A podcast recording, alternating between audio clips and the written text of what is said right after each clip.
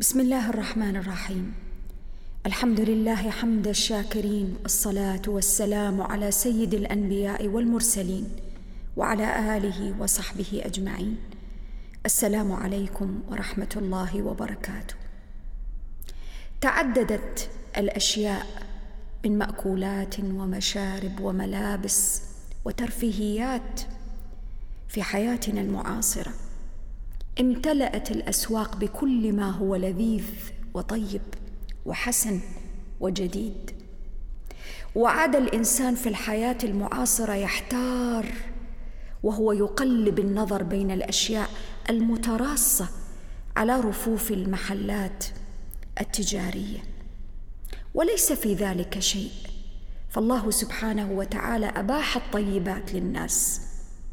ولكن هناك بعض الأمور التي نحتاج أن نتوقف عندها قليلا أن نتريث قبل أن نقدم على هذا الشيء أو ذاك. قبل أن نسرف أو ندخل في عملية الإسراف. ودعونا نعرف الإسراف كما عرفه مجملا كثير من العلماء. الإسراف أن يتجاوز الإنسان الحد في أي فعل من الأفعال. هذا بالمفهوم العام. وإن كانت كلمة الإسراف تطلق في الإنفاق والمال أكثر مما تطلق في غيره. فالكلمة تعني أن يتعدى الإنسان الحد الذي وضع له في أي شيء. ولذلك تكرر الإسراف في كتاب الله عز وجل وكان مقترنا في كثير من الأحيان بالحديث عن الذنوب والخطايا والأوزار والآثام. ولكن الإسراف الذي نريد أن نتحدث عنه هنا هو الإسراف في المباحات تعدي الحد الذي يضعه الإنسان لنفسه وفق ما جاء من أمر الله سبحانه وتعالى في كتاب أو سنة للنبي صلى الله عليه وآله وسلم. فدأب النبي صلى الله عليه وآله وسلم في حياته ما كان يسرف في شيء ولا كان يتجاوز الحد في طعام ولا في شراب ولا في ملبس ولا في راحة ولا في خلود للنوم. الحاجيات الطبيعية للإنسان. النبي صلى الله عليه وآله وسلم كان قد وضع حدودا خطوطا لنفسه ولأمته من بعده. هذه الخطوط إذا تعداها الإنسان وتجاوزها أصبح من المسرفين في تلك الجوانب. وتأملوا معي قول النبي صلى الله عليه وآله وسلم حين يقول ما ملأ آدمي وعاء شرا من بطن.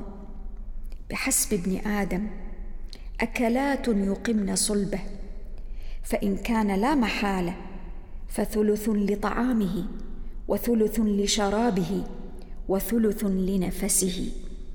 هذا في الطعام هذا في الشراب هذا في الملذات المباحة. النبي صلى الله عليه وآله وسلم لا يتكلم عن محرمات يتكلم عن المباحات من المآكل والمشارب.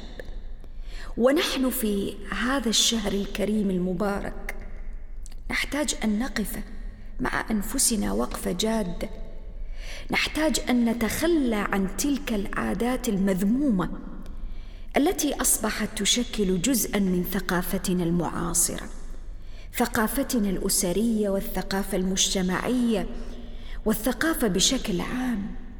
أصبح من عاداتنا المتعارف عليها تماما في هذا الشهر تحديدا شهر الصيام شهر التقرب لله عز وجل.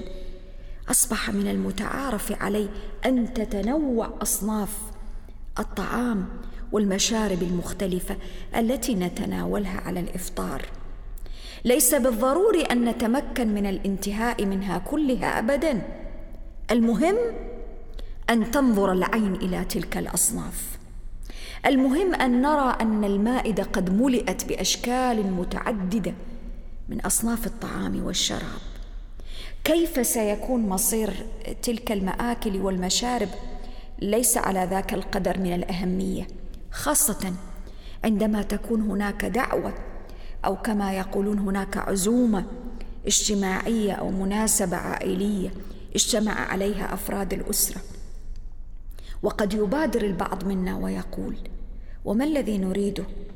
هل نريد أن نقتصر على صنف واحد من أصناف الطعام فيقال عنا أننا بخلاء أو يقال عنا أننا أناس لا نقدر الضيف ولا نقدر الأقارب ولا نحترم المناسبات الاجتماعية الاحترام والتقدير عن والتعبير عن المحبة والترحاب لا يكون بتنوع تلك الأصناف وتعددها.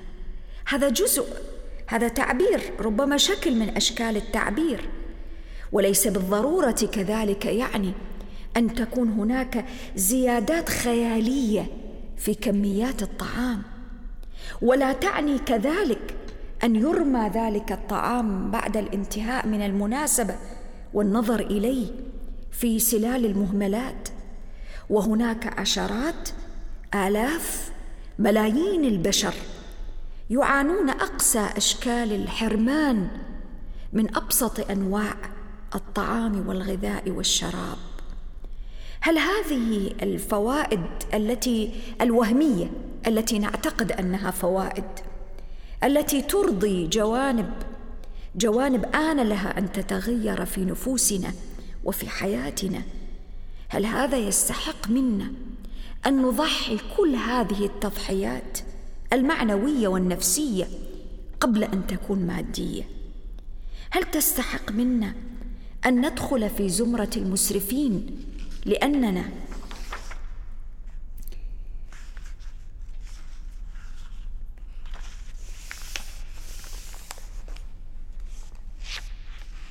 هل تستحق كل هذه الأشياء الوهمية في حياتنا أن ندخل في وصف المسرفين وندخل تحت طائلة مضار الإسراف في الدنيا وفي الآخرة؟ ابن القيم رحمه الله له كلمة جيدة يقول إن مجاوزة الحد في كل أمر يضر بمصالح الدنيا والآخرة بل يفسد البدن إذ أنه متى زادت أخلاطه عن حد العدل والوسط ذهب من صحته وقوته أي من صحة الجسم وقوته بحسب ذلك. وهذا متعلق في الأفعال الطبيعية كالنوم والسهر والأكل والشرب والحركات والرياضة والخلوة والمخالطة مع الناس وغير ذلك. وأنا في هذه الوقفة العابرة أريد أن نتوقف جميعا عند مختلف وأشكال مظاهر الإسراف في حياتنا. أصبحنا نتجاوز الحدود حدود العدل والوسط في الطعام في الشراب في السهر في المبالغة في السهر. في كذلك الأمور المتعلقة بمخالطة الناس. والأقارب صحيح أن الشهر وكل الشهور مناسبات لأجل أن نلتقي بمن نحب من الأقارب والأصحاب والجيران. ولكن هذا لا يعني اطلاقا تجاوز الحد في مخالطة هؤلاء. وعدم ترك مساحة للنفس لأن تخلو بنفسها. لأن تراقب وتحاسب لأن تعاود المراجعة وتفتح كشف الحساب والطاعة والمعصية والتجاوزات التي حدثت خلال عام كامل. رمضان فرصة عظيمة. رمضان فرصة للجلوس مع النفس ومحاسبتها. فلا يكون الإسراف الذي قد أصبح نستطيع أن نقول أصبح سمة واضحة في حياتنا. نحن نتجاوز الحدود في أشياء كثيرة.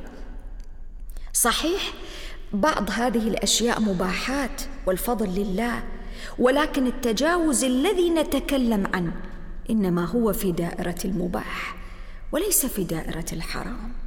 ففي دائرة الحرام له مسمى آخر نتناوله في حلقة قادمة بإذن الله.